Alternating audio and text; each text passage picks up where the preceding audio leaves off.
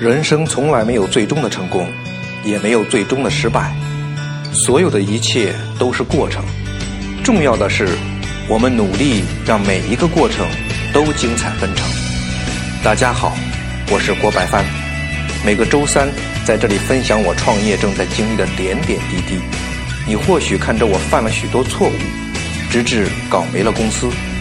又或许看到我想尽办法解决了问题，取得了一点一滴的进步。无论如何，你总有所获。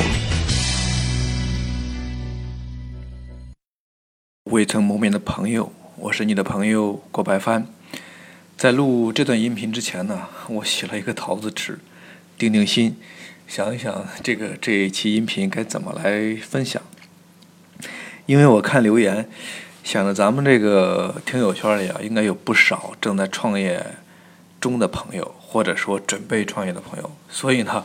我就希望我的音频尽量给大家带来的是正能量，带来激励，尽量呢多说这个好事，少说或者不说不好的事情。可是现在我想，这是不可能的。创业因为它不可能是一帆风顺的，但是呢，我还是想先说一个有趣的事儿吧。就前几天有个无锡的听友通过旺旺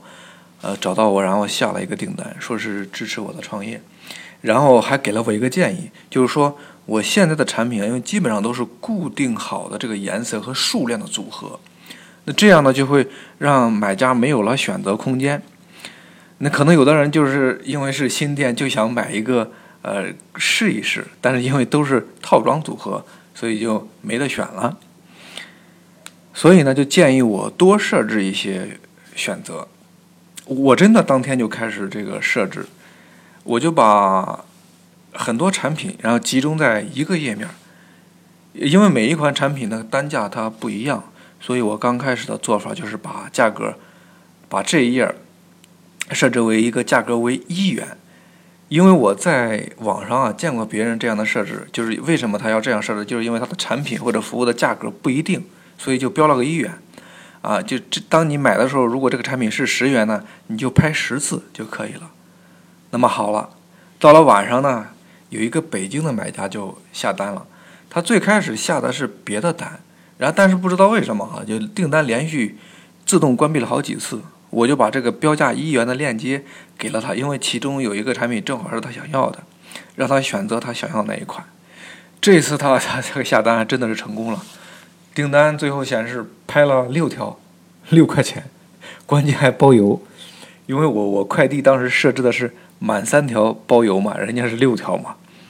我当时忽然意识到，我这个设置肯定是有问题。第一，这个淘宝平台一定有不同的型号设置不同价格的功能，因为脑海里面突然间浮现出有一些网页的产品标的价格是多少元到多少元，那我现在的这个标法，那真的是很难跟买家说清楚的，人家可能还以为你就是亏本大促销呢。买家当时也发信息问我了，说怎么6元6条？我当时想了想，就回了一句话，说不好意思，我们这个是我们自己这个价格设置有误，不过你的订单就这样了，我们6条照发货，而且还要感谢你的订单让我及早发现了错误，不然呢，这个后面订单如果都这样下，那真的是要亏到内裤都没了。我这样给他那个发信息，绝对不是客套，是真的认识到了他这个订单对我提醒作用的这个重要。后来买家还很客气，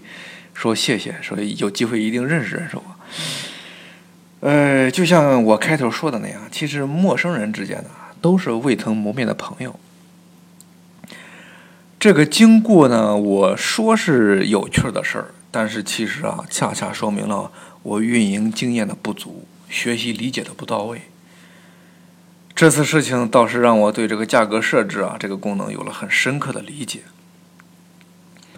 然后聊一聊我这两天呢作为新手运营店铺的心得吧。一个人努力工作呀，或者是超级努力工作，应该都不难做到，难的就是在努力付出之后看不到明显的收获，或者说看不到一点收获时，还能不打折的执行自己原定的计划。因为我们努力工作的时候呢，考验的是一个人的勤奋或者是懒惰，但是在看不到努力所能收获的成果，然后还能一如既往的那样努力，那这真的就是考验一个人的定力和毅力了。所以呢，现在我的这个店铺每天的流量啊还是不多，20-30的徘徊，我多少还是有点这个挫败感的。但问题还是要解决呀，怎么办呢？这种情况下，我的方法就是我原先制定的运营计划、工作程序，一个不落的必须要按照原计划执行。因为我觉得很多时候我们的目标没有完成啊，有时候真的不是因为目标本身不可行，而是因为原定的这个执行工作太多被打了折扣。为了不受这个情绪的影响呢，我在执行这些工作的时候，就把自己想象成一个机器人啊，只是在按程序设定好的步骤完成工作内容，就是不受太多情绪的影响。当然了，这个方法不是最优的。那么再一个就是把这些问题当作考验智商的游戏，你不是有问题吗？好，没关系，我想办法破了你，破一个问题我就变强大一次，升级一次，下次遇到同样的情况那就不是问题了。即使后面再有问题，说句玩笑话，你都已经习惯了。其实啊，这不单单是一句玩笑话，对于创业者来说，还真得习惯不断的解决问题。因为创业所走的路啊，本来就是从无到有，并不是说像考题都是来自于书本啊，我们只要努力勤奋的把书本上的东西学好，或者是埋头做上几百本的这个习题就可以考好。那么创业它是充分考验我们的智力、创造力，更考验的是耐力，它真的是一个终极大游戏。